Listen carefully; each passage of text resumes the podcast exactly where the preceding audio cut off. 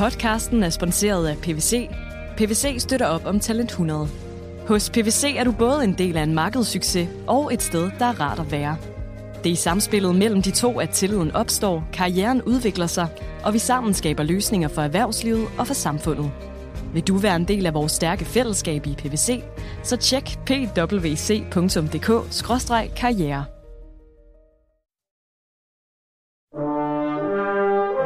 Du lytter til Radio 24 /7.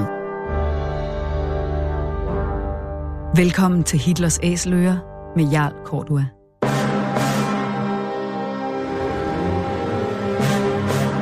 Velkommen til programmet Hitlers Æseløer, et program om bøger om den anden verdenskrig. Mit navn er Jarl Kortua.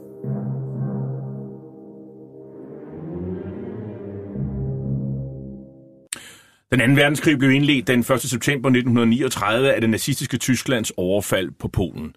Der var tale om en racistisk erobringskrig, der kostede mellem 55 og 70 millioner mennesker livet, og hvor nazisterne systematisk myrdede jøder, romager, slaviske befolkningsgrupper, politiske modstandere, ja alle andre, der ikke lige passede ind i deres forestillinger om et ensartet folkefællesskab. Nazisterne de blev i årene efter krigen dømt ved krigsforbryderdomstolen i Nürnberg, og flere af deres organisationer, såsom nazistpartiet NSDAP, SS og Gestapo, de blev stemplet som ulovlige forbryderorganisationer. I den her serie, som vi har valgt at kalde for Hitlers Æsløer, præsenterer vi nogle af de mange bøger, som i disse år udkommer om den anden verdenskrig. We have a production now of about a thousand planes per month. We expect this to rise to 1,500 per month this fall. Aircraft, however, is only part of our program. We are working on a basic project that involves complete military equipment for 2 million men. Stemmen, vi hører her, tilhører den danskfødte person, der med sin helt særlige evne og indsats nok bidrog mest til, at 2. verdenskrig blev vundet og ikke varer længere end de seks år fra september 1939 til august 1945. Men William S. Knudsen kæmpede ikke selv med våben i hånd for at besejre aksemagterne Nazi-Tyskland, Italien og Japan. Næh, han producerede størstedelen af de våben, som de allierede magter skulle bruge. Og det skete ved fra begyndelsen at stå i spidsen for en planlægning, en omlægning og en styring af USA's industri fra forbrugsvarer til våbenindustri. Og det skete i sådan et omfang og så relativt hurtigt, at det formentlig er umuligt at overvurdere hans bidrag. Big Bill, produktionsgeniet, der satte de allierede i stand til at vinde 2. verdenskrig. Ja, det er titlen på en bog, der er udkommet i 2019 på Hases forlag om danskeren William S. Knudsen. Og forfatteren er journalist Martin Lund, som vi har med os her i studiet. Velkommen til, Martin. Tusind tak. Og tillykke med bogen. Altså, det lyder måske lidt uoverflødigt at spørge, men hvor, hvorfor har du egentlig skrevet den her bog? Jamen, det har jeg gjort, fordi jeg synes, det er en fuldstændig fantastisk historie, ikke? Altså, her er en mand, som er super afgørende for hele udfaldet af 2. verdenskrig, som du selv sagde, og, og han er glemt i Danmark, ikke? Dansker, født i kartoffelrækkerne, lille fattig familie, og kom fra ingenting, og så arbejder han sig op gennem systemet, og så bliver han altså en af de vigtigste personer under 2. verdenskrig, sådan set, ikke? Han er måske ikke glemt i dag, øh, men han var jo ikke glemt i sin samtid, fordi øh, altså, de kilder, du bruger, der, han, der kom jo en bog om ham faktisk øh, i forbindelse, faktisk lige efter krigen. Ja, der kom en bog i 47 på, på amerikansk. Øh, en fyr, der hedder Beasley, skrev den. Der kommer også en på dansk af en, der, der hedder Hans Rode. Øh, men den på engelsk, den er, den er sådan set sanktioneret af, af Knudsen selv. Det er, det er den auto, autobiografien, kan man ja, kalde det. det kan man sige. Han har sådan set betalt øh, nogle, nogle, nogle penge for den der bog. Okay. Der, ikke? Så, så den læner man selvfølgelig også op af, det er klart. Ikke? Det, er, det, det er vigtigt kildemateriale. Ikke? Men, øh, men har du fundet nye kilder? Har du været i arkiverne i USA eller andre steder? Ja, altså. Først og fremmest har jeg været i USA og besøgt familien, ikke? Øh, og gravet i deres øh, private kasser og ting og sager. Jeg har fundet en masse personlige ting, fordi jeg synes ikke, det er særlig godt beskrevet øh, rundt omkring, hvem var mennesket Knudsen i virkeligheden. Ikke? Altså alle hans øh, bedrifter sådan øh, industrielt og under 2. verdenskrig er ret godt beskrevet, og alle hans taler og ting og sager, men hvem var han som menneske? Det forsøger jeg at finde lidt ud af, og det kan man kun gøre ved at få fat i, i, i, i hans familie derovre. Ikke? Og, og sådan kort, øh, nu stiller du selv spørgsmål, hvordan var han som menneske? Jeg tror, han var meget kærlig, men også meget gammeldags. Altså, han øh, forhindrede jo for eksempel sine, øh, sine døtre i at få en universitetsuddannelse, selvom de gerne ville. Altså, de, I, skal på, I skal på pigeskole. Så tror jeg, at må være på pigeskole i Schweiz. Så øh, jeg tror, han var lidt gammeldags. Når man kigger på billedet af ham, så ligner han sådan en, en rar gammel bedstefar. Altså, jeg, har, jeg havde selv en, øh, en oldefar, der sådan nogenlunde var på alder med ham, måske lidt, lidt ældre og sådan noget, der, med det overskæg og sådan noget. Han, han virker sådan en gammel bedstefar i virkeligheden. Og så kunne han jo godt lide en smøg og, og, og en whisky, ikke? Han var ikke så god til at passe på sig selv. Han, øh, jeg, jeg tror, at nogle af de tidligste billeder af ham, der, der er han fra sådan, ja, en ung mand i 20'erne, der sover med cigar i hånden, ikke? og det gør han så stort set på alle billeder, der findes af ham. Så, så er han rygende, og, og hans familie har også fortalt, at han, øh, han drak jo gerne øh, en lille spids sidste pist, ikke? Og når han hedder Big Bill, så er det jo ikke bare, fordi han var stor i den amerikanske bilindustri, øh, så er det også, fordi han var en ret høj mand. Han var fysisk, han var fysisk meget høj mand. Det var lidt sjovt, fordi på et tidspunkt så er vi så over i, i Detroit, og så øh, svinger vi forbi hans, øh, hans første hus, øh, som ligger på en gade, der hedder Moss Avenue, som stadigvæk findes der, og som vi havde lavet en aftale med at øh, komme ind og besøge. Det første, de siger, da vi åbner døren, det er, øh, var Bill Knudsen en meget stor mand? Så siger vi, ja, det var han. Hvorfor spørger du om det? Fordi vi har et meget langt badekar. Okay. Så oppe på første sal, der står badekarret stadigvæk sådan en ekstra forlænget badekar, ikke? Nå, men vi hørte jo altså William Knudsen øh, for, selv fortælle i den her optagelse, som indledte programmet, og den er fra august 1940, og at nu var USA altså oppe og producere 1000 flyvemaskiner om måneden, og det skulle så stige til 1500 flyvemaskiner, og man sigtede med at producere materiel og udrustning til 2 millioner mænd i, i, i her flyvevåbne flåde. Og, og umiddelbart så er det jo sådan rimelig store tal henset til USA på det her tidspunkt, jo slet ikke er med i krigen. Øh, så hvem, hvem er det egentlig, USA producerer våben og udrustning til på det her tidspunkt? At de, nå ja, men altså, inden Knudsen kommer til, så producerer de jo slet ikke noget. Okay, Altså, altså ingenting. ingenting. Det er, amer, amer, amer, USA's forsvar er jo øh, stort set øh, på, øh, på størrelse med Hollands. Øh, de har ikke produceret noget siden Første Verdenskrig. Det er upopulært at producere våben og dødens købmænd og sådan noget. Der er ikke nogen, der vil have de der kontrakter, og de tænker, den der krig, øh, der foregår derovre i Europa fra 1940 eller 39, som den starter, øh, det er langt væk. Vi blander os ikke i det, og de var, øh, de var ikke indstillet på at deltage simpelthen, vel? Man kører sådan en isolationistisk linje. Sådan Ja. noget. Okay. Nu er vi jo ret vilde med at- at fejre danskers indsats. Øh, Og William S. Knudsen, han er jo født som dansker i København i 1879. Men han er jo amerikaner på det her tidspunkt, hvor vi hører ham. øh, Og man kan jo faktisk godt høre, når man hører hans amerikanske, at der er jo sådan en snært af, af, af dansk accent. Hvorfor og, og, og, og hvornår udvandrede han til Amerika? Ja, han tager jo båden øh, hernede fra Københavns Havn i år 1900, jeg ved fra Larsens Plads. nede fra Larsensplads, det der i dag er Amaliehaven, ikke? Amaliehaven, hvor Ebbe Møller har sådan en, ja. Ja. en. Der kan Ja. man jo gå ned, og, og, og der, der lader damperne simpelthen til, når de Ja, ja, skulle han til. sejlede med SS Norge, øh, som senere led en krank skæbne. skæbne øvrigt. Skibet gik jo ned med mus og mand for nogle år senere. Men han, øh, han kom over i et stykke, og øh, startede der med, med noget nittearbejde på, en, øh, på et skibsværft, ikke og arbejdede sig op den vej. Øh, formelt set bliver han første amerikaner i 1914. Men jeg har fundet ud af, at jeg har set et dokument, hvor han faktisk øh, indleverer sin, øh, sit, sit, sit dokument til øh, den amerikanske stat, hvor han gerne vil, øh, vil blive amerikaner. Det gør han faktisk allerede få dage efter, han ankommer til USA, altså i år 1900. Ikke? Men han, øh, han kommer til New York, øh, delstaten New York, og ind op i Buffalo, som helt op i, i Mm. nordlige ende op ved, ved søerne. Og, og der begynder han at lave cykler. Så det er sådan hans indgang til, skal man sige, øh, bilindustrien, det er, at han begynder at lave cykler. Ja, altså han, øh, han, han havde jo arbejdet i København som, øh, som cykelsmed, eller i hvert fald på sådan en importvirksomhed, som, øh, som havde noget med cykler at gøre. Øh, Så det var det, han kunne, og det er også det, han øh, skriver sig under med, på vej over i, øh, i båden der. Der skriver han cycle, cycle fitter, står, tror jeg, står på indrejspapirerne. Og fætter, det er sådan en, der samler. Ja, det er sådan en, der samler. Okay, men, øh, men han, han, er jo, han er jo ret dygtig og stiger jo meget hurtigt i graden på de der virksomheder, hvor han er, som jo ender med at være sådan nogle underproducenter til, øh, til, til Ford. Og i, i fritiden, der går han til koncerter i Buffalos have og lytter blandt andet til den her March American Patrol, som jo mange sikkert kender fra Glenn Millers Big Band, men den er faktisk ældre, den er fra 1885.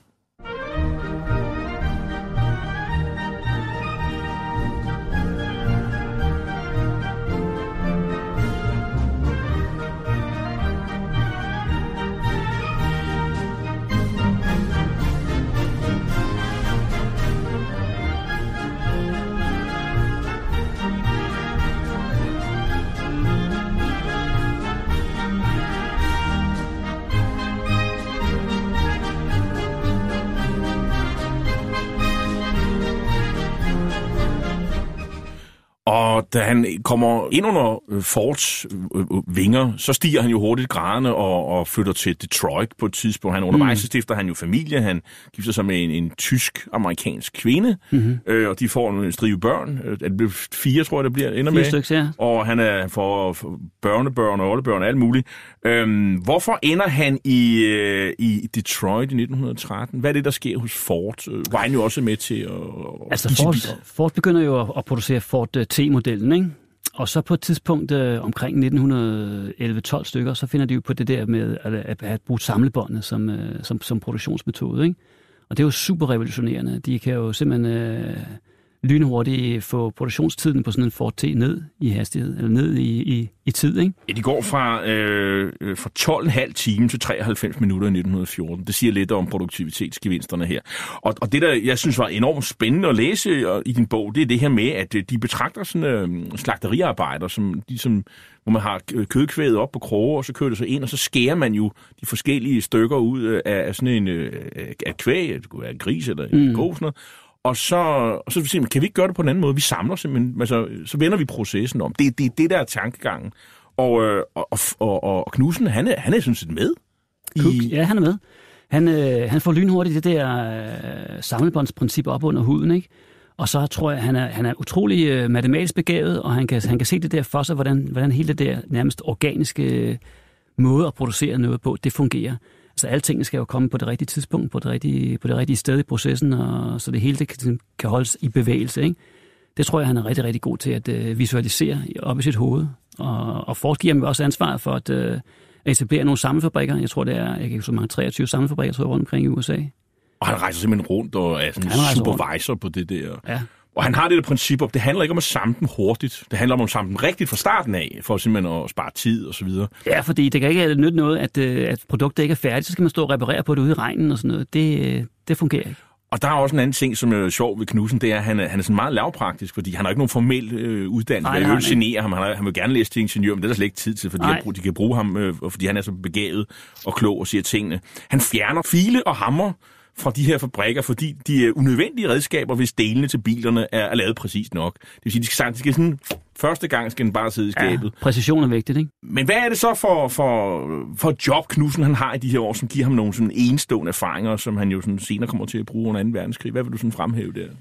Jamen altså, han, øh, han udvikler sig hurtigt til at blive sådan en masseproduktionens godfather nærmest, ikke? Og, øh, og det er selvfølgelig super, super vigtigt at kunne det. Altså virkelig have det der produktionsmiljø ind under huden. Og sådan en anden ting, som jeg også vil fremhæve, det er, at han, øh, han skaber sig en masse kontakter, ikke? Mm. rundt omkring i industrien. Ikke kun i bilindustrien, men også alle mulige andre steder. Han bliver medlem af nogle loger, og bliver medlem af Detroit Athletic Club, som er sådan en, øh, en, en, en, en herreklub for, øh, for industrifolk i, i Detroit. Og vi skal sige, Detroit på det her tidspunkt, det, det ligger jo i, øh, i staten Michigan. Mhm. Mm-hmm. Øhm, og i dag, der er det sådan en nedslidt by, og, men dengang var det jo simpelthen, den boomede simpelthen, fordi det var bilbyen, det er Detroit. Ja, Og, og folk simpelthen væltede der til for arbejde og så videre. Den er jo enormt rig på det her tidspunkt. Det er sådan virkelig en boomtown. ja. Al, øh, eller rigtig, rigtig meget bilproduktion. øh, Nærmest det hele er jo samlet i Detroit på det tidspunkt, ikke? Hvis det er jo stadigvæk, tænker jeg. Om det har noget at gøre med, at øh, Henry Ford rent faktisk er født der, det, Okay. ved, det ved jeg faktisk ikke. Han er Hvordan er hans forhold egentlig til Henry Ford? Jeg tror, det er lidt anstrengt, fordi Henry Ford er sådan en gammel, sur, øh, topstyret øh, person, ikke? Som, som gerne vil bestemme det hele selv. Ikke? Altså, han ender også med at bygge det der kæmpe, kæmpe produktionsanlæg, der hedder River Rouge, hvor han har, får råmaterialer ind, altså jernmalm og, og, og råglas ind i den ene ende, og træ og sådan noget i den ene ende, og så biler ud i den anden ende. Han vil gerne have opsyn med hele processen selv. Ikke noget med underleverandører. Så er han nemlig i lommen på dem. Og det vil han ikke være. Ford han får allerede under 1. verdenskrig jo øh, øh, opgaver for den amerikanske hær til at producere øh, ting og sager, og, og, og det er blandt andet øh, skibe, øh, små øh, sådan nogle torpedobåde har indtryk af, nogle Eagle Boats, Nemlig. øh, og det er så Knudsen, der får den opgave, så der er han allerede i gang med Ja. at producere våben. Det er jo ret fantastisk, fordi Ford får en opgave, hvor han skal lave nogle, øh, nogle subchasers, som de hedder, altså nogle, øh, nogle ubådsjæger. Øh, 100 styks af de der både der, som er ret store. Og så tænker Knudsen, jamen øh, det laver vi da bare på samlebånd, ligesom vi laver biler. Men det er bare ikke så nemt alligevel at, at producere dem på samlebånd, som bare kører hele tiden. Så han, øh, han har selvfølgelig nogle problemer med, at- med at få det til, at- til at fungere. Og det ender faktisk med, at de ikke producerer altså alle 100, men de, jeg tror, det faktisk lykkes med at producere 50 styks øh, af de der både der, og det går rimelig hurtigt, ikke? Men Knudsen får nogle, nogle, nogle, nogle erfaringer, kan man sige. Nogle indledende erfaringer, som er vigtige. Kæmpe, frem. kæmpe know-how i, hvordan man, øh, man producerer sådan nogle store ting. Og, og Knudsen, han er, han, er, han er jo flink til at komme hjem til Danmark og besøge sin gamle mor og sin, og sin far. Han, han dør sådan relativt hurtigt, men moren lever jo rigtig længe, og der er søstre og andre ting, så han kommer til Danmark, og så er han med til at stifte blandt andet den, den første danske afdeling af Ford allerede i, i 1919.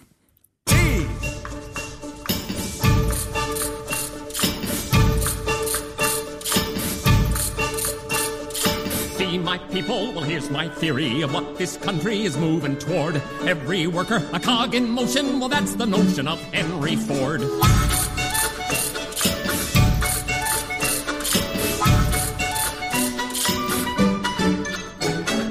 One man tightens and one man ratchets and one man reaches to pull one cord. Car keeps moving in one direction.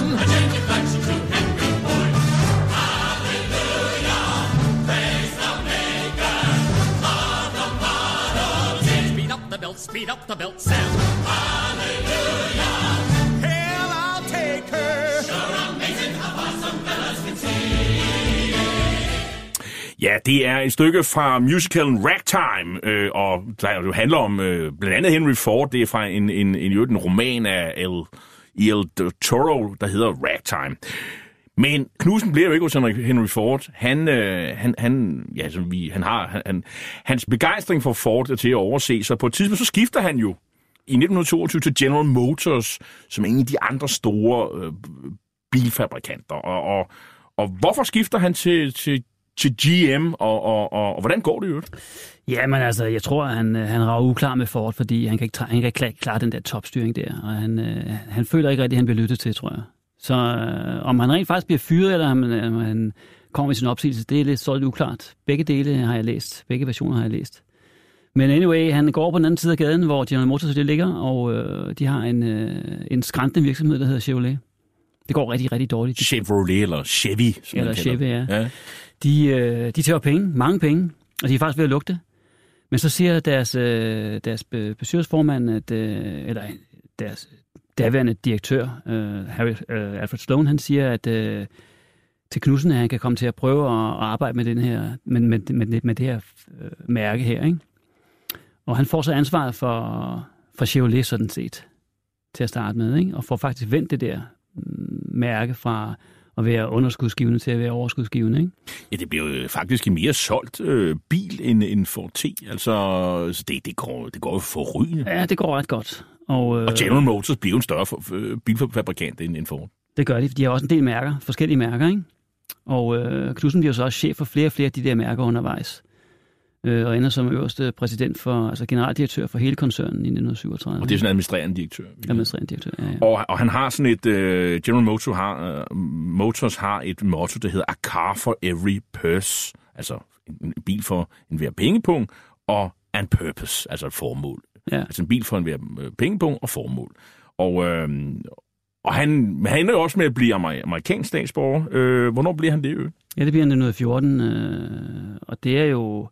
Jeg tror, det er vigtigt for ham at øh, erklære, at øh, han, er altså 100, han går 100% ind for det her amerikanske statsborgerskab. Han har ikke tænkt sig at vende tilbage til Danmark, siger han også flere gange. Han kommer aldrig tilbage. Han er, han er fuld, fuldblods amerikaner, ikke? Og i øvrigt så sker der også det, da han øh, bliver ansat ved, ved, ved GM, der investerer han alle de penge, han har i deres aktier, for ligesom at markere, jeg er altså med her, ikke? 100%. Han går all in, som man Han går all in, ja, med, med alle sine penge og, sin, øh, og sit øh, statsborgerskab, ikke? Og det kommer til at gå forrygende for ham. Han, han, altså, han sidder jo der i, ja, helt op til, faktisk op til 2. verdenskrig og er chef for, for Ja, General han. Motors. Og General Motors har jo alle mulige andre produkter under, under hatten også, ikke? Altså, de producerer jo også øh, køleskabe og lokomotiver og ting og sager. Men han glemmer ikke sit gamle øh, fædreland, øh, og øh, han vender jo tilbage tit og ofte, og, og så giver han jo sådan set øh, sådan med det radioudsendelse, holder taler og så videre. Vi skal lige høre et, øh, et, øh, et, et, et klip her. Jeg hedder William S. Knudsen. Jeg bor i Detroit, i Michigan-staten, i Amerika. Jeg er født i Borgmestergade i Kongens København. Jeg forlod Danmark i februar 1900, så det er snart 39 år siden jeg rejste. Jeg taler disse få ord til dansk, den danske pige og den lille danske dreng. Ikke for at rose mig selv, men for at rose min fødeby for mit fødeland. Altså i 1937 så er han præsident, øh, generaldirektør for, for General mm. Motors, som, som er altså lige så stor som Ford, Chrysler og Studebaker øh, til sammen. Kun AT&T, det amerikanske tele, telegraf- og telefonselskab, og US Steel, kæmpestor amerikanske mm. stålfabrikant, er på niveau, niveau med virksomheden. 55 procent af samtlige bilarbejdere i USA, de arbejder altså på General Motors 69 samlefabrikker. I believe the United States is the greatest country in the world. I believe the automobile industry is the greatest industry in the world. And I believe that General Motors has the hardest hitting organization in the automobile industry. Let anyone show me a country where progress has been greater than in the United States. Ja, her er altså Knudsen i, i 38, altså året før han talte, vi hørte ham tale dansk, hvor han erklærer sin store kærlighed til USA øh, og til bilindustrien som helhed og til General Motors storhed. Altså, og det, som du siger før, øh, Martin Lund, han, han er bare glad for øh, USA og for bilfabrikanter og for sin egen virksomhed. Og det, det kan man jo godt forstå. Ja, altså det går godt. Han er en af de mest velhavende mennesker overhovedet, mest øh, veltjenende mennesker. Han bruger ikke så mange penge, måske. Nej, jeg tror ikke, han bruger så mange penge. Han bor forholdsvis, forholdsvis beskedent. Ikke? Altså, han har et mindre sommerhus, som jeg så har besøgt, der hvor det har været. Det er ikke det, jeg ned nu. Og et forholdsvis beskedent hus. Ikke? Altså et, et godt hus, men jo ikke nogle af de der kæmpe øh, mansions, som man ser øh, nogle af de andre har. Vi kunne måske også lige dvæle ved hans, hans ledelsesstil her, fordi han har sådan et kontor, og, så, og det udmærker sig ved, at han sidder selv i en stol, og han har ofte sådan en, en, en hat på, mm. øh, selv når det han går indendørs. Og så, men der er ikke andre stole. Øh, hvorfor, hvad, hvad går det ud på? Altså effektivitet, ikke? Øh, koncentration ikke? Og, og tempo, det, det er det, det handler om for Knudsen. Og altså, du ved, du skal ikke skrive mere end en halv side til ham helst, vel? Altså, han læser ikke lange dokumenter, ikke? Det er lidt som Donald Trump, der skal ikke stå noget på de der sider. Det skal være kort, hurtigt og effektivt, så, altså, så hvis der er alt for mange møbler, så sidder man bare ned og hygger sig, og så går tiden med det. Det dur jo ikke. Vi skal videre, Tempo, tempo, tempo. Folk skal ikke sætte sig ned og Nej. føle sig formalt. Vi, vi har brug for... Øh, så det siger, det siger jo lidt om, hvad skal man sige, hans ledelsesstil. Men den er også uformel, fordi der er jo ikke, man skal ikke sådan bestille tid hos ham. Man kan bare gå ind, kan man? Ja, det, det, det, det siger historien i hvert fald, at øh, hans dør står altid åben, og man skal ikke være bange for at komme ind og bare banke på, og så skal han nok tage sig tid til at snakke med folk og sådan noget. Han taler jo engelsk, som vi kan høre, men han regner på dansk. Øh, det er jo lidt sjovt. Og så spiser han levsteg. Han opfører evangeliske, lutherske kirke, altså det, som er vores folkekirke, jo er grundlaget for. Sådan. Teologisk, øh, det opfører han så i, i, i Detroit-området, og han, han taler også til, til Rebelfesten i 1938, det er sådan via radio. Han elsker leverpostej, rullepølse, så er man jo rigtig dansker, det ved mm, vi jo. Ja. Og så er han selvfølgelig allerede der kommandør af anden grad, altså fordi både øh, kongehuset, de har jo allerede forbindelse til ham. De har også overbesøgt ham på en fabrik på et tidspunkt. Øh, kronprinsen og kronprinsesse øh, Ingrid ja, er på, er ja, de rejser jo tværs over USA for at åbne verdensudstillingen i 1939, øh, og så stopper de 24 timer i Detroit og bliver modtaget af Knudsen der og ser, besøger både Ford og så selvfølgelig også Knudsen og får et par biler i øvrigt. Det er jo heldigt. Ja, det er kan, heldigt, og, og, og man kan også selv bestemme farven, for det, det, det, det er der også en, en, en sjov historie om i, i bogen. Det må folk så læse. I september 1938, der er han jo sådan også sådan lidt i, der er han i Europa, og han er faktisk ofte i Europa, øh, men der er det, at General Motors, de ejede faktisk indtil for relativt nylig Opel-fabrikkerne i Tyskland, og det gør det også på det her tidspunkt. Der møder han øh, Hermann Göring, mm. som jo øh, blandt andet, jo er sådan en, han er jo sådan en industrialist. Der er jo værker, der hedder Hermann Göring-værke på det her tidspunkt, der producerer fly. Øhm, og hvad er det egentlig, Hermann Göring vil have Knudsen til?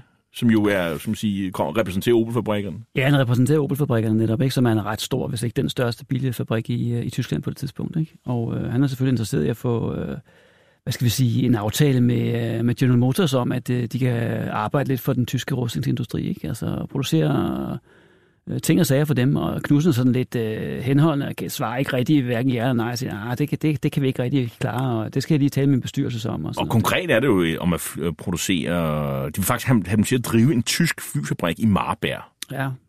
Så, men altså, Knudsen, han, han svarer henholdende. Ja, han svarer henholdende. Det er nok klogt. Ja, det tror jeg også. Just to bring you up to date on the news of Europe, if you are just turning on your radios, Great Britain is now at war with Germany. Prime Minister Neville Chamberlain announced this fact in a broadcast at 6.15 New York time, 6.15 Eastern Daylight Time. A brief broadcast of about five minutes duration which was carried over the CBS network. And the Prime Minister said that he had to tell, I have to tell you that we are now at war with Germany. We shall bring you further news as quickly as we have it, and we suggest that you keep tuned to your Columbia station. Ja, det er den nationale amerikanske radiostation CBS, som, som rapporterer nu, at man altså krigen begynder at blive alvorligt. Og øh, Finland blev jo sådan siden angrebet af Sovjetunionen, og, og Danmark bliver besat, og, og, og det er jo Knudsens gamle fædreland, og, mm. og, og han reagerer også på det der med fin, finderne. Det er også noget, der påvirker ham. Mm. Øh, ja, hvad gør han? Altså, han er jo selvfølgelig uden tvivl øh, i chok. Han har jo godt set, det kommer, men alligevel ikke. Han har sin familie siddende i København, og hans gamle mor og søstre og ting og sager, så, så det er han, øh, det er han så chokeret over. Øh, han bliver ved med at sende dem penge under 2. verdenskrig. Øh, hvordan, helt præcis, hvordan det foregår, ved jeg ikke. Men han bidrager også til indsamling og sådan nogle ting. Ja, altså han, øh, han er med i nogle forskellige de der programmer, der skal støtte op om at skaffe økonomisk støtte til Danmark. Ikke? Altså, og Finland i øvrigt. Og Finland i øvrigt øh, i USA. Og samle penge ind og, og måske prøve at genoprette lidt øh, Danmarks lidt, måske lidt dårlige ry, som de har fået, altså som vi har fået, efter at vi kun har ydet modstand i, i, i meget kort tid. Ikke? Men endnu er, er, hvad skal man sige, holdning i USA, den det er om hensyn til at deltage i den her øh, krig, den er endnu øh, passiv afventende, men det, det ændrer sig det, i, i, i maj øh, 1940, der, fordi øh, der er det general George C. Marshall, ham vi senere hen kender for, som øh, øh, manden bag Marshallplanen, mm. i hvert fald ideen. Øh, han er stabschef for USA's her, og han, han går simpelthen i rette med de planer, der faktisk ligger om, at man skal skære i bevillingerne til militæret? Ja, altså, øh, Roosevelt er jo godt klar over, hvad der foregår i Europa, og så på et tidspunkt så holder de et møde, og så siger Marshall til, øh, til Roosevelt, at øh, USA faktisk er magtesløse, hvis der kommer fem divisioner, fem tyske divisioner i land i, på den amerikanske østkyst, så, så kan de faktisk ikke rigtig stille noget op. Så kan de gå, hvorhen de vil, ikke?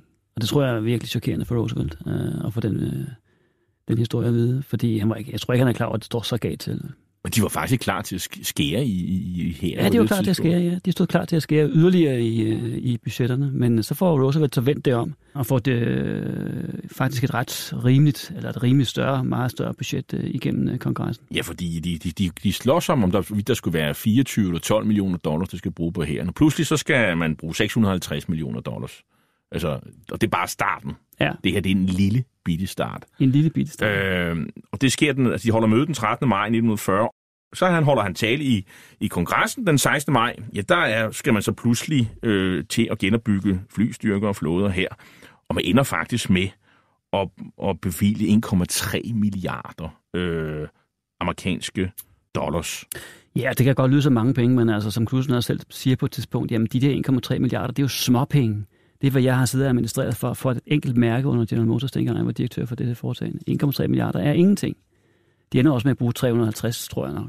Pludselig så skal den amerikanske industri producere 50.000 fly om året. Det kræver FDR, øh, altså Franklin Delano Roosevelt. Og, og hvad siger man sådan i, i, i, i industrien til, til sådan en opgave? Altså 50.000 flymaskiner, det kan slet ikke lade sig gøre. Det, alle folk er sådan helt, what? Altså det, det, kan, det kan simpelthen slet ikke lade sig gøre. Men, øh, men, men Knudsen, han, øh, han, han, han, han tager opgaven og siger, jamen altså, vi, vi skal producere de 50.000, ikke? Han ved måske godt, det ikke kan lade sig gøre, men det skal producere så mange som muligt. Og inden da, så er det jo sådan set uh, øh, FDR's særlige rådgiver, der hedder Bernard Baruch. Det er faktisk ham, der ringer til Knudsen og siger, du, uh, vi, skal, vi skal bruge en til det her. Er det noget for dig?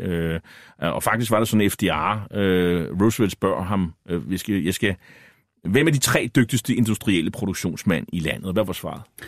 Ja, så siger Baruch, jamen der er tre, og den første er Bill Knudsen, den anden er Bill Knudsen, og den tredje er også Bill Knudsen, ikke?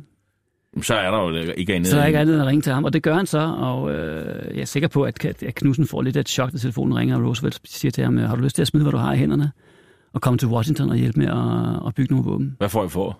Hvad får jeg for? En dollar om året, ikke? En dollar? A dollar a year man? A dollar a year man, ja. Der var, der var en del af de der dollar a year man, øh, som arbejdede for den amerikanske, det amerikanske forsvar. Øh, typisk øh, erhvervsfolk, som, som ikke, ikke skulle tjene nogen penge. De måtte ikke tjene nogen penge, men de måtte heller ikke arbejde gratis. Ja, men, og så får de så 10 dollar i diæt om dagen og, og, og transportudgifterne. Øh, og, men, men det er sådan meget med, altså politikerne ved jo faktisk, øh, ved faktisk ikke rigtigt, hvad der skal bruges. Altså øh, finansminister Morgentau, han, han, han holder et møde med flyindustrien og spørger, hvad der er brug for. Øh, de, altså det er industrien spørger, hvad, hvad skal I bruge? Ja. Og Det er der slet ikke øh, noget overblik over. Nej, de aner ikke, hvad de skal bruge. Forsvaret ved det ikke. Altså, forsvaret har kørt helt ned. Altså, flyvevåben, det består af nogle gamle maskiner, 1500 rimelig udrangeret. nogle af dem dobbeltdækker træningsmaskiner, ting jeg sagde, som ikke kan bruges til ret meget. Og, og flåderne har også kørt rimelig meget i sænk, så... Øh, og de ved jo heller ikke, hvad det er for en krig, de står for. Uh, USA er slet ikke med i krigen endnu. Hvad skal de egentlig bruge de der våben til, ikke? The people of Europe who are defending themselves do not ask us to do their fighting. They ask us for the implements of war, the planes, the tanks, the guns, the freighters, which will enable them to fight for their liberty and our security. We have furnished the British great material support, and we will furnish far more in the future.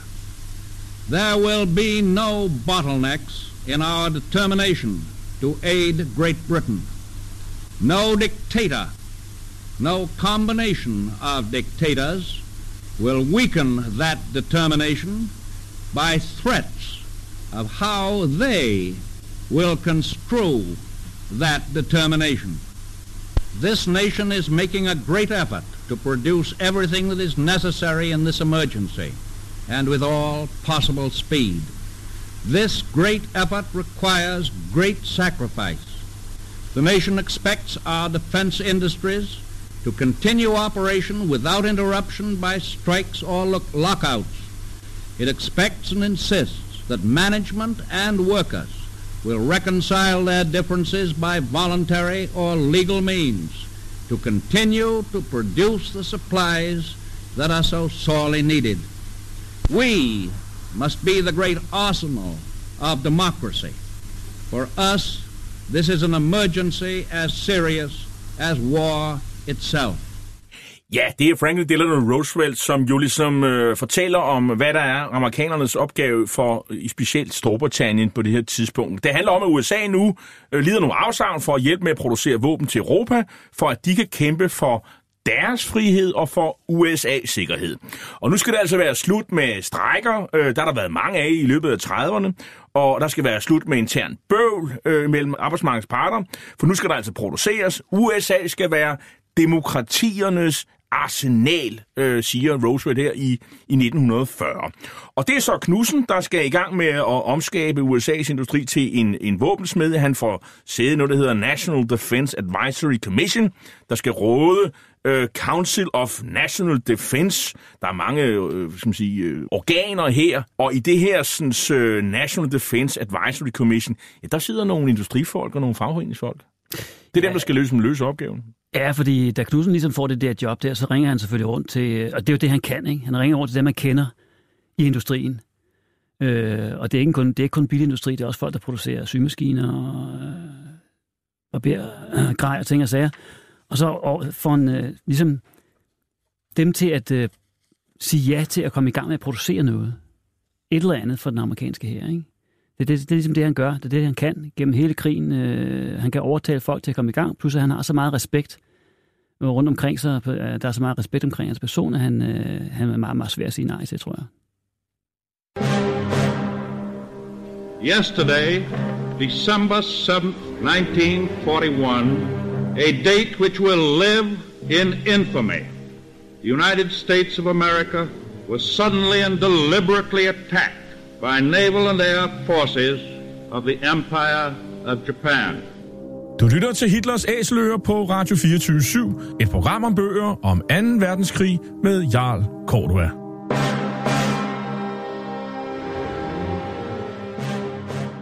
Og i dag der taler vi med forfatteren Martin Lund, der har skrevet bogen Big Bill, en biografi om danskeren William S. Knudsen, produktionsgeniet, der har sat de allierede i stand til at vinde 2. verdenskrig, og bogen er udkommet på Hase forlag. Og øh, Knudsen, eller Nødsen, som de kaldte ham øh, dengang, øh, fordi øh, KN, det blev altid til et stumt, det blev altid K, det blev altid K, øh, stumt foran et N. Øhm, han, han, er, han skal jo så prøve på også at virke det her super, eller dengang superpolitiske miljø i Washington. Det er ikke det, han er super god til. Nej, det er han ikke, og hans gamle chef, Alfred Sloan, sagde også til ham, øh, da han skulle starte det, they're gonna make a monkey out of you in Washington, ikke? han ved godt, at, øh, at Knudsen han er måske lidt en elefant i en klassebutik, ikke? fordi han er ikke vant til det der med at dele politisk. Vel? Han er vant til at topstyre en ledelse, og øh, når han siger noget, så, så, så, så passer det, og så, så han er vant til det der med øh, bare, du ved, et håndslag er et håndslag, og hvis du ringer på telefonen til øh, for eksempel hans gode gamle ven KT Keller fra Chrysler, øh, og beder ham om et eller andet, jamen, så behøver han ikke nogen kontrakter, ting og sager. Men sådan er det altså ikke i Washington. Der skal være papir på det, ikke? Folk skal have kontrakterne i forvejen, og der er en masse papirarbejde, og det dur bare ikke. Det siger også Roosevelt. Alt det der byråkratiske noget, det skal bare væk. Få det fjernet, fordi hvad vil du have? Våben eller sludder? Og vi har mangel på én ting, det er tid. Altså, ja. alting handler om tid, tid, tid. Og, og, og, og Knudsen kan ikke forstå, at, øh, at der er alle mulige politiske hensyn af forskellige karakterer, der ligesom kommer ind og forstyrrer den der proces. Han er meget, meget målrettet hele vejen igennem.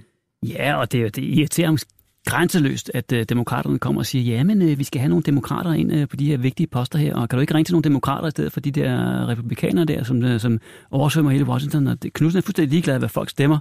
Han skal bare løse nogle, nogle opgaver nu og her hurtigt, ikke? Ja, og Knudsen han er jo nok selv republikaner, som rigtig mange nok. erhvervsfolk er på det her tidspunkt. Øh, han, øh, men, han, men han ved jo sådan set heller ikke om, noget om, hvad der skal produceres. Han holder møder med folk fra her, flåde og flyvevåben. Der er mangel på alt. Øh, der mangler der er ingen sprængstoffer, der er ingen fly, der mangler våben, og der mangler nyt effektivt udstyr.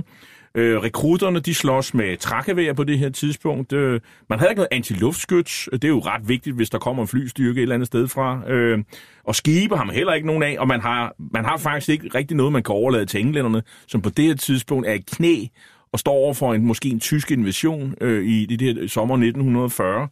Knudsen han er simpelthen øh, dybt chokeret, da general Marshall han ligesom briefer ham, og det er sådan, øh, man mangler simpelthen tid. Knudsen har lavet sådan en liste over de bedste og mest kompetente industrifolk, han kan, han kan, han kan komme i tanke om, og de får en opgave. Og han siger til dem, 15 timers arbejde syv dage om, øh, om ugen.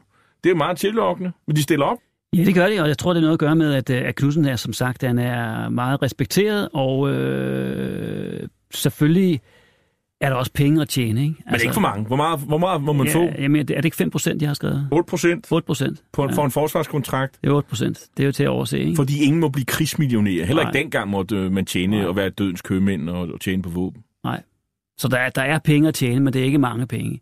Men penge nok til, at, øh, at det kan betale sig at, øh, at gå i gang med produktionen. Og så tror jeg også, at øh, Knudsen taler til, til de her folks øh, patriotiske følelser. Ikke? Mm. Altså, øh, plus at man måske godt kan se, at øh, hvis England falder, så er det noget rigtig skidt, fordi så drejer alle de der våben, som englænderne har, det drejer sig lige 180 grader per år med USA lige pludselig. Ikke? Men kan man få pengene med det samme, når man får en våbenkontrakt?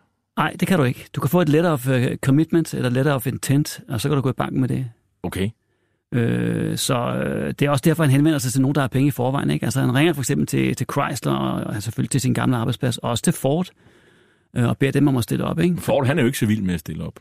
Han er ikke særlig vild for at stille op, nej. Øh, Fordi han er jo sådan set imod krigen, øh, har været det længe i hvert fald. Ja. Han, øh, på et tidspunkt så, så ringer Knudsen til, øh, til Edsel Ford, som er fungerende direktør for, for Ford. Og det er sønnen? Det er sønnen, ja. Og beder mig om at producere nogle, øh, nogle flymotorer, til, øh, delvis til, til USA's eget forsvar, men også til, til englænderne. Og det siger Edsel i første gang øh, ja til, sammen med i øvrigt øh, Knudsens øh, danske kollega Charles Sørensen. Det er de der 6.000 V12 Rolls-Royce Merlin flymotorer. Ja, ja. Men, øh, og, det, og det siger de faktisk ja til at producere, men da den gamle Henry Ford så hører om det der, ikke, så bliver han rasende og siger, det der, det gider jeg simpelthen ikke at være med til at producere.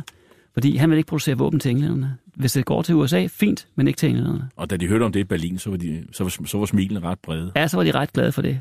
Øh, og Knudsen bliver selvfølgelig rasende, fordi han havde jo lavet den der aftale med Edsel der. Ikke? Så han flyver øjeblikkeligt til Detroit og siger, sparker døren ind til, til gamle Henry Fords kontor og spørger, hvad, hvad han er gang i. Altså.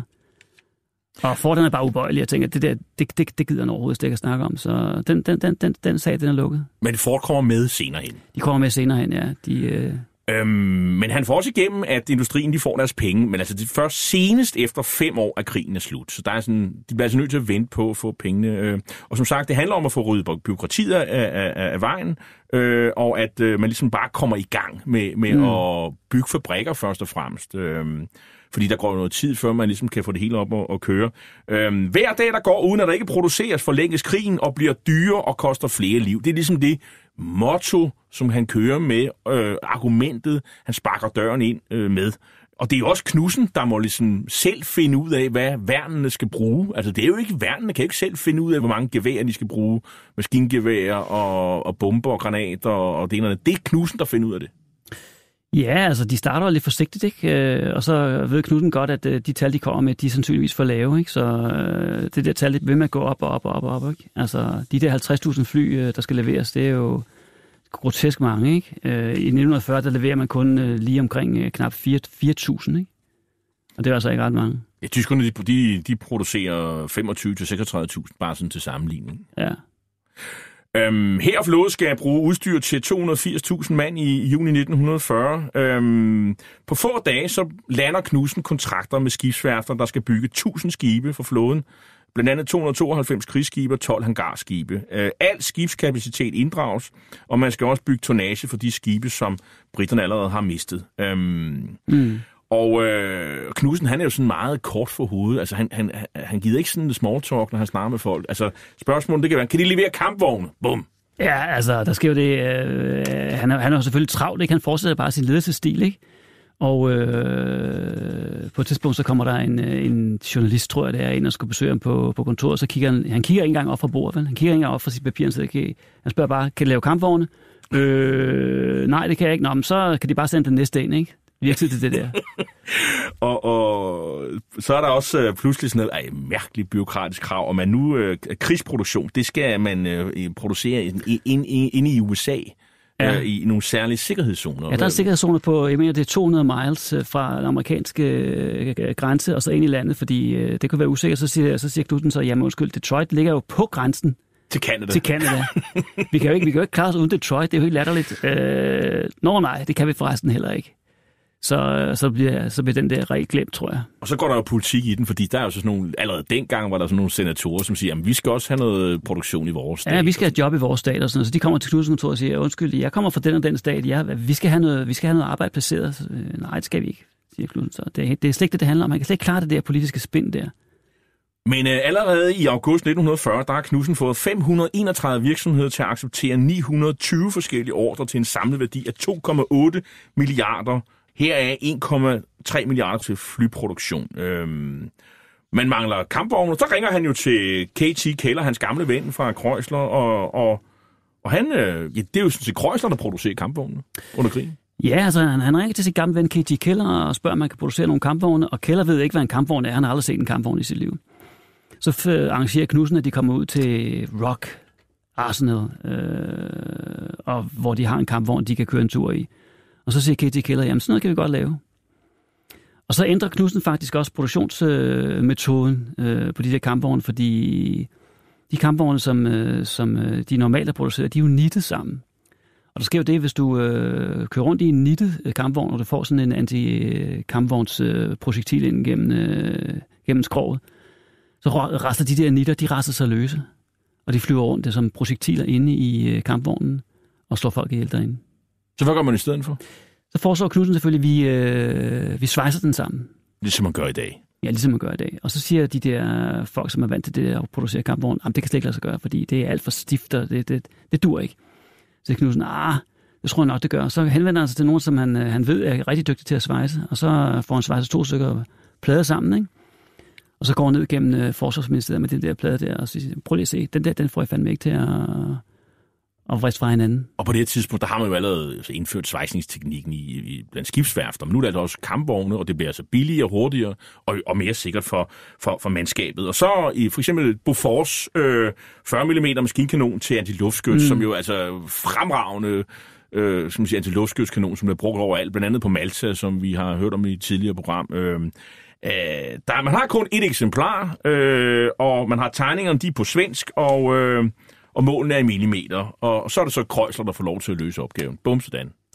Ja, og problemet er jo netop, som du siger, at det er nogle europæiske mål, som de arbejder med, så hele, hele balladen skal jo tegnes om fra grunden, og tingene skal måles op og ting og sager, men, men det lykkedes for dem, og det lykkedes for Chrysler at, øh, at lave. Jeg ved ikke, hvor mange de har lavet, men det er sandsynligvis uh, temmelig mange.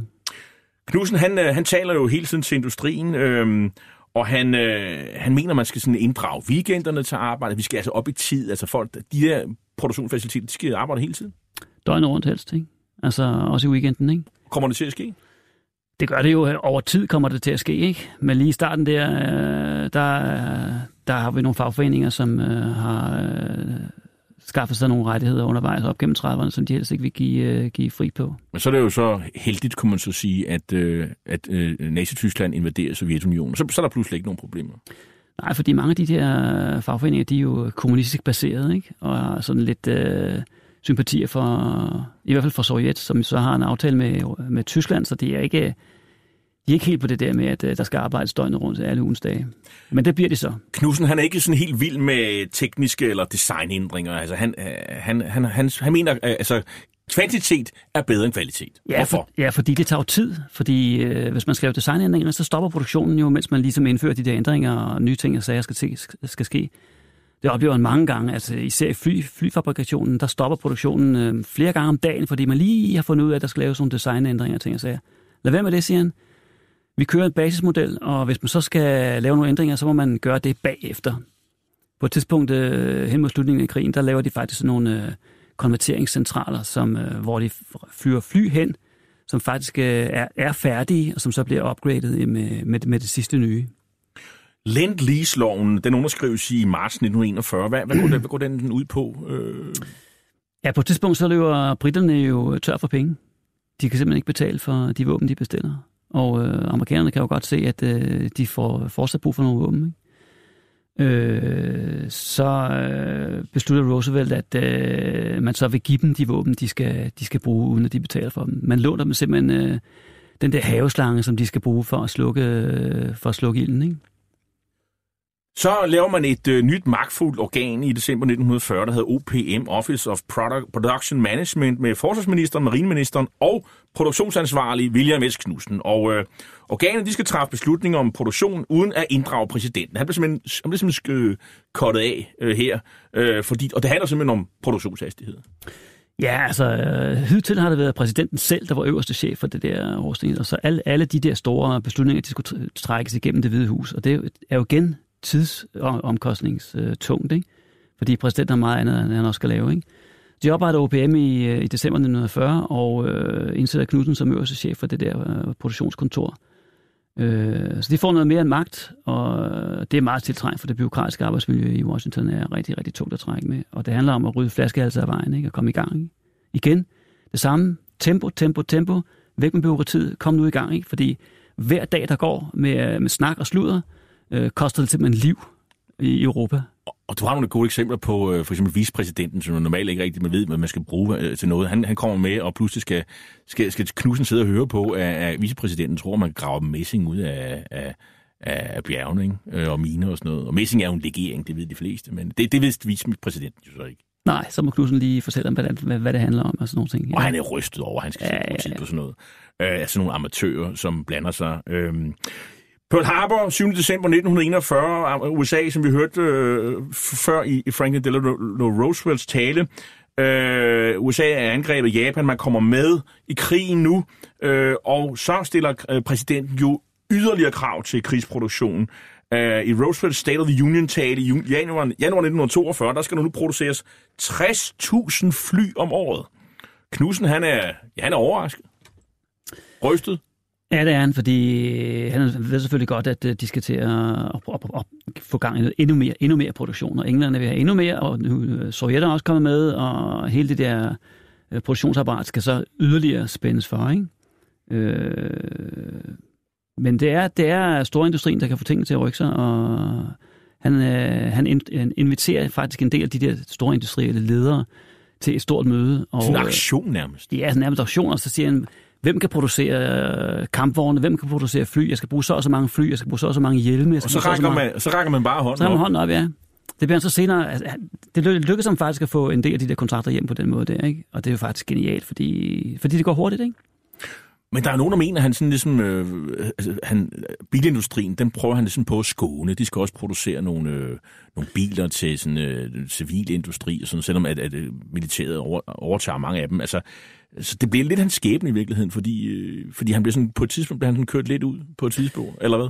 Han vil jo gerne have, at øh, arbejdsstyrken bliver bevaret på, øh, i arbejde, om jeg så må sige. Han vil ikke have, at øh, som, som nogle af de der New Dealers, de gerne vil, at de vil lukke fabrikkerne, øh, så normale produktion, og så vil de øh, gå over til at producere 100% øh, forsvarsudstyr. Men det tager jo altså 12 måneder at få ombygget øh, fabrikkerne til at producere krigsmateriel.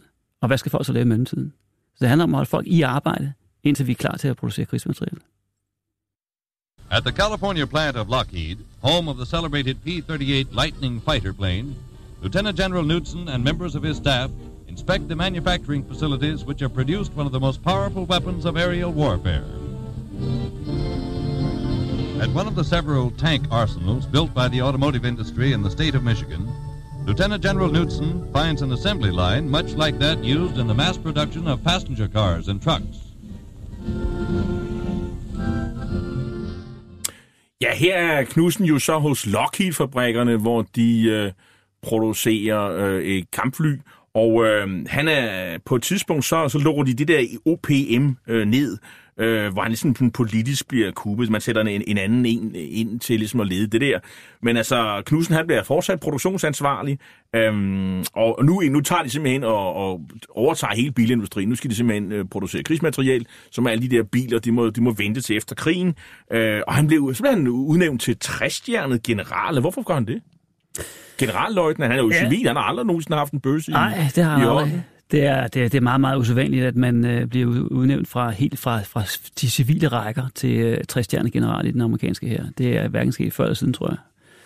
Øh, det gør de, fordi øh, nu skal han øh, rundt og besøge de her mange, mange, mange fabrikker, og han skal dele med militærfolk, og det eneste militærfolk har respekt for, det er stjerner på skulderen, simpelthen. Ikke? I begyndelsen af 1944, der er 70 procent af USA's industri aktiv med forsvarsopgaver. Et fly bliver leveret hver femte minut, og produ- man producerer 150 ton stål hvert minut, og man leverer et hangarskib hver måned. Og Knudsen ham er de også glade for. Han får Distinguished Service Medal med Eløv, mm. og øh, på et tidspunkt, jamen, så slutter krigen også. I only wish that Franklin D. Roosevelt had lived to witness this day. General Eisenhower informs me that the forces of Germany have surrendered to the United Nations. The flags of freedom fly all over Europe. Ja, krigen er, er, slut øh, i Europa. Øh, 30. maj 1945, der ophører Knudsens tjeneste i det amerikanske militær, og, og præsident Truman, Truman takker Knudsen i et varmt personligt øh, øh, brev. Han bliver hyldet overalt, ikke mindst i Detroit. Han rejser rundt i, i, i Europa. Han kommer lige hjem og vender i, i København, hvor han vender og bliver hyldet i virkeligheden. Han holder en, en tale i Otfellopalæet til den danske øh, Øh, ungdom, men det er ved at være slut med, med Knudsen. Der er ikke rigtig brug for ham nu. Nej, altså efter krigen, der øh, vil han jo egentlig gerne tilbage til General Motors. Øh, og henvender sig altså også til sin gamle chef, Alfred Sloan. Øh, men, men, men Sloan han siger til ham, nej, altså pensionsalderen, den er jo 65 hos os, så det kan du altså ikke. Du kan få en, en proforma-placering i vores bestyrelse, og så bliver han faktisk sendt til Europa på sådan en, en inspektionstur for at se, øh, hvordan går det egentlig med General Motors øh, fabrikker der i, øh, i, i, i det gamle Tyskland der, ikke? Og når han har set det og kommet hjem, så er det sådan set slut. Øh, og, øh, og så, så er han jo sådan set bare lidt tårs, og, og han er en træt gammel mand. Øh. Han dør efter kort tid sygdom tirsdag den 27. april 1948. Tidligere om morgenen, to dage senere, den 29. april kl. 14, ja, der stopper transportbåndene i to minutter på alle 97 af General Motors samlefabrikker i USA og Canada. Han begraves samme dag fra sin egen kirke. Han har bygget sådan en kirke, den hedder Epiphany Lutheran Church i, i Detroit. Mindet om Big Bill og hans bedrifter, det lever videre blandt andet i hans store amerikanske families erindring. Det har du selv erfaret, Martin Lund. Det er rigtigt. Øh, de er alle sammen selvfølgelig rigtig, rigtig stolte af ham stadigvæk. Altså her, øh, det var, det var børnebørn, jeg besøgte i USA, ikke? Og øh, mange af dem omtaler jo stadigvæk ham som den helt store, fantastiske forfar, hvad han jo også var. Altså han betyder rigtig meget for dem stadigvæk. Nu har jeg altså fået hans historie om hans helt enestående bidrag til de allieredes krigsindsats. Tak til dig, Martin Lund, fordi du kom her i dag. Du er journalist og forfatter til Big Bill, en biografi om danskeren William S. Knudsen, der er udkommet på Hæse Forlag. Hitlers Æsler er færdig for i dag. I teknikken sad Jens Marot, og jeg hedder Jarl Kort, og værter til retlægger programmet. I kan genhøre dette og alle tidligere programmer af Hitlers Æsler som podcast, blandt andet via vores podcast-app eller vores hjemmeside på radio247.dk. Vi slutter med William S. Knudsens yndlingssalme, der blev afsunget ved hans begravelse. Vi kender den som Dejlig er jorden, men i USA hedder den Beautiful Savior, King of Creation. Her er en udgave med det berømte Mormon Tabernacle Choir. Tak for i dag. Podcasten er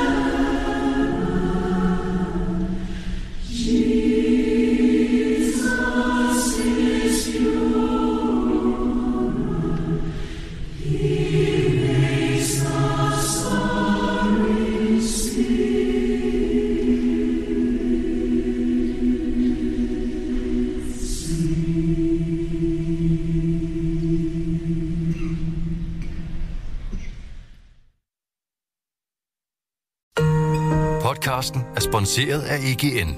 Bliv en del af en professionel netværksgruppe med folk, der forstår dig. De kan hjælpe og inspirere dig gennem dit arbejdsliv, så du hurtigere finder de gode løsninger. Find dit nye netværk på egn.dk.